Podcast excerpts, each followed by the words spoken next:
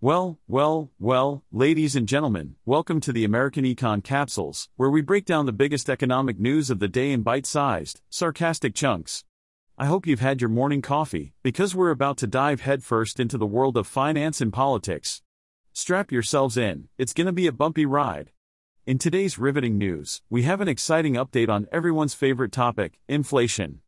Brace yourselves, folks, because it seems that prices in the US rose at a whopping 3.2% annual rate in November. Oh, the suspense. Will our wallets survive this onslaught of skyrocketing costs? But wait, hold your horses, because the Federal Reserve's favorite inflation gauge, the Core Personal Consumption Expenditures Price Index, tells a slightly different story.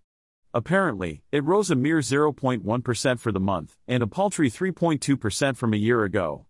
I can practically hear the collective sigh of relief from the Fed. Phew, crisis averted.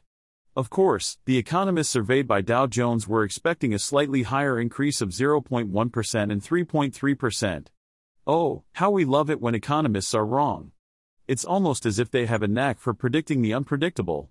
But hey, who needs accuracy when you can have a good old surprise, right? Now, let's move on to consumer expenditures.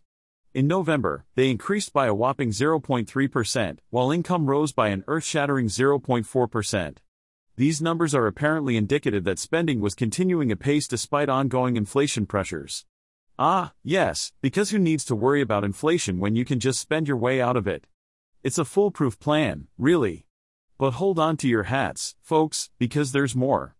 When we include food and energy costs, the so called headline PCE actually fell by a minuscule 0.1% for the month and was up a measly 2.6% from a year ago. Wow, talk about a roller coaster of emotions.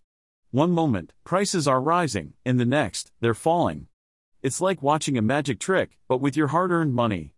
In the grand scheme of things, these 12 month numbers are apparently significant because they show inflation making continued progress toward the Fed's 2% target. Hallelujah! We're inching closer to that magical number. I can already hear the champagne bottles popping in celebration. So, there you have it, folks. Inflation is on the move, but not quite as much as expected. It's a wild and unpredictable ride, but hey, isn't that what makes economics so thrilling? Stay tuned for more updates, because who knows what surprises await us in the world of finance and economics. It's a never ending adventure. Well, folks, this is it the end of another riveting episode of American Econ Capsules. I hope you were able to digest all that economic mumbo jumbo without losing your lunch. But before we part ways, let me remind you that I, yes, yours truly, am just a good old artificial intelligence, spitting out these words with the precision of a well oiled machine. No human touched a single syllable of this podcast, so if you found it lacking in charm or wit, well, you can't blame a robot for that. But fear not, my dear listeners, for even though I may lack emotions, I promise to keep serving you the daily dose of economic news with my signature snark and sass. Until next time, take care, stay curious, and remember if you can't understand the economy, just blame it on the humans.